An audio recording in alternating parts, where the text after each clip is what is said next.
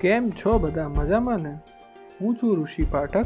આપ સૌનું સ્વાગત કરું છું અરણ્યનો સાધના બે હજાર એકવીસના બીજા એપિસોડમાં.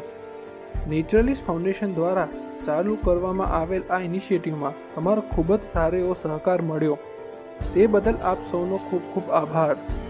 તમારો રિસ્પોન્સ જોઈને આ વર્ષે અમે થોડા નવા અને અલગ આઈડિયા સાથે આ વર્ષના પોડકાસ્ટ કરીશું. આ પોડકાસ્ટ દ્વારા અમે તમને વાઇલ્ડલાઇફ અને એન્વાયરમેન્ટ રિલેટેડ ન્યૂઝ ઇન્ટરેસ્ટિંગ વાતો વગેરે શેર કરીશું.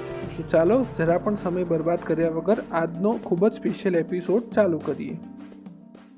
પક્ષી, વિહંગ, પંખી, ખગ, ગગનવાસી વગેરે નામ સાંભળતા જ મનમાં એક સુંદર સ્મૃતિ થાય છે.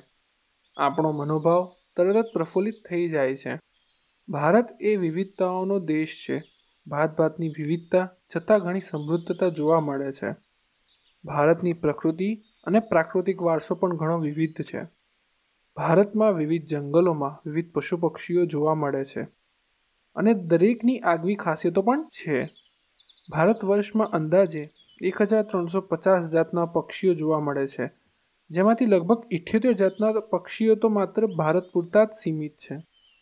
ભારતની મોસમી આબોહવાને લીધે ઘણા પક્ષીઓ પ્રવાસ માટે અહીં આવે છે. જેણે આપણે યાયાવર પક્ષીઓ અથવા તો માઇગ્રેટરી બર્ડ્સ તરીકે ઓળખીએ છીએ. યાયાવર પક્ષી કે માઇગ્રેટરી બર્ડ એટલે શું? આવો મિત્રો એ વિશે થોડી વાત કરીએ. યાયાવર પક્ષીઓ કોને કહેવાય? એને સમજવા માટે આપણે પહેલાં યાયાવર એટલે શું? એને સમજીએ. યાયાવર એટલે આખું વર્ષ નહીં પણ થોડો સમયગાળો વિતાવવા કોઈ નિશ્ચિત સ્થળાંતર કરવું પડે. એને યાયાવર પ્રવાસ અથવા માઇગ્રેશન કહેવાય છે. માણસો, પક્ષીઓ, પ્રાણીઓ, નાના જીવજંતુઓ લગભગ દરેક જીવ યાયાવર કરે જ છે. ઉદાહરણ તરીકે જો વાત કરીએ, તો ગુજરાતના કચ્છના વણઝારા કચ્છથી દક્ષિણ ગુજરાત બાજુનું સ્થળાંતર કરે છે. હમણાં જ આપણે રાજસ્થાનમાં જોયું કે તીડ એટલે કે લોકસનું સ્થળાંતર અને અંતમાં આપણે પક્ષી વિશે વાત કરીએ. પક્ષીઓ એ આપણી સાથે આપણી આસપાસ રહેનારા વન્યજીવો છે. આપણે સૌ એ ઘણા પક્ષીઓ જોયા છે. પરંતુ મિત્રો, તમે ક્યારેય એ જાણવાનો પ્રયાસ કર્યો કે આ પક્ષી ક્યાંનું છે? બહારથી આવ્યું છે કે અહીંનું જ છે? આપણા ભારતમાં જોવા મળતા પક્ષીઓમાં ઘણા પક્ષીઓ એવા છે જે વિદેશથી અહીં આવે છે. તમને મનમાં થયું હશે, વળી વિદેશ મૂકીને પક્ષી ભારતમાં કેમ આવતું હશે? મિત્રો, તેનું કારણ એ છે કે ભારતની મોસમી આબોહવા અને ઉષ્ણકટિબંધીય વાતાવરણ એ ખૂબ જ સરસ અને યોગ્ય છે.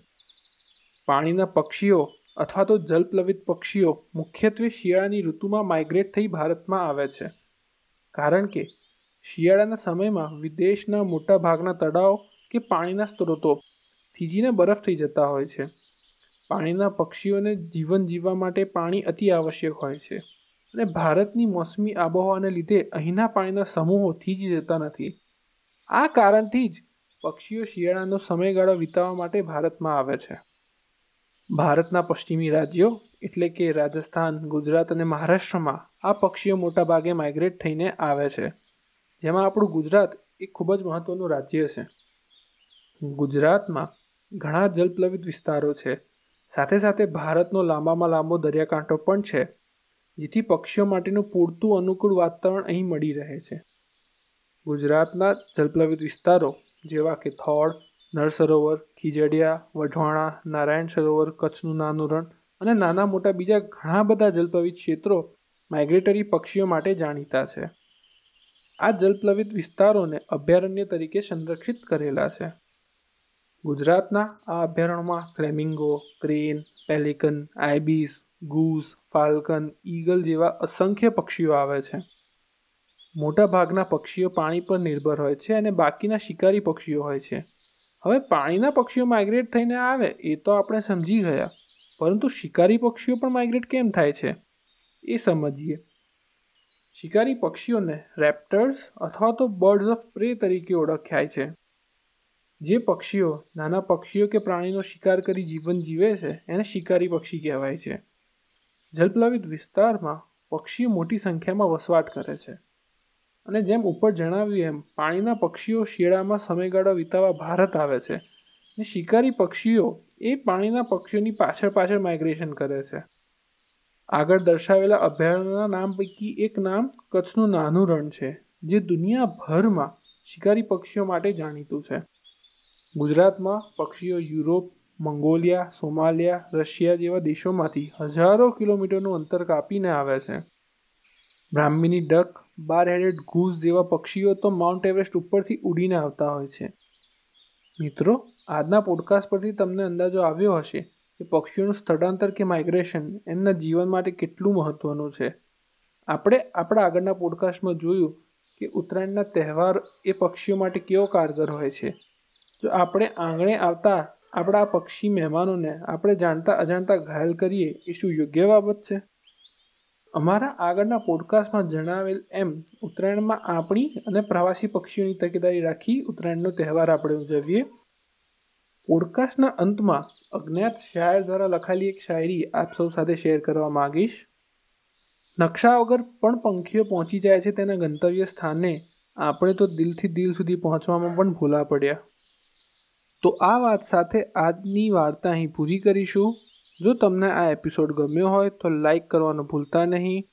તે સિવાય, મેક્સિમમ લોકો સાથે આ ગુજરાતી પોડકાસ્ટને શેર કરો અને તમારા મંતવ્યો અમારા સુધી પહોંચાડો. અમારો આ પોડકાસ્ટ વીડિયો ફોર્મમાં તમે યુટ્યુબ પર જોઈ શકો છો. તે સિવાય સ્પોટિફાઈ જેવા ઓનલાઈન પ્લેટફોર્મ પર પણ તમે મજા માણી શકો છો. અમારી સાથે જોડાવા યુટ્યુબ તેમજ ઇન્સ્ટાગ્રામ પેજને લાઇક અને સબસ્ક્રાઈબ કરો.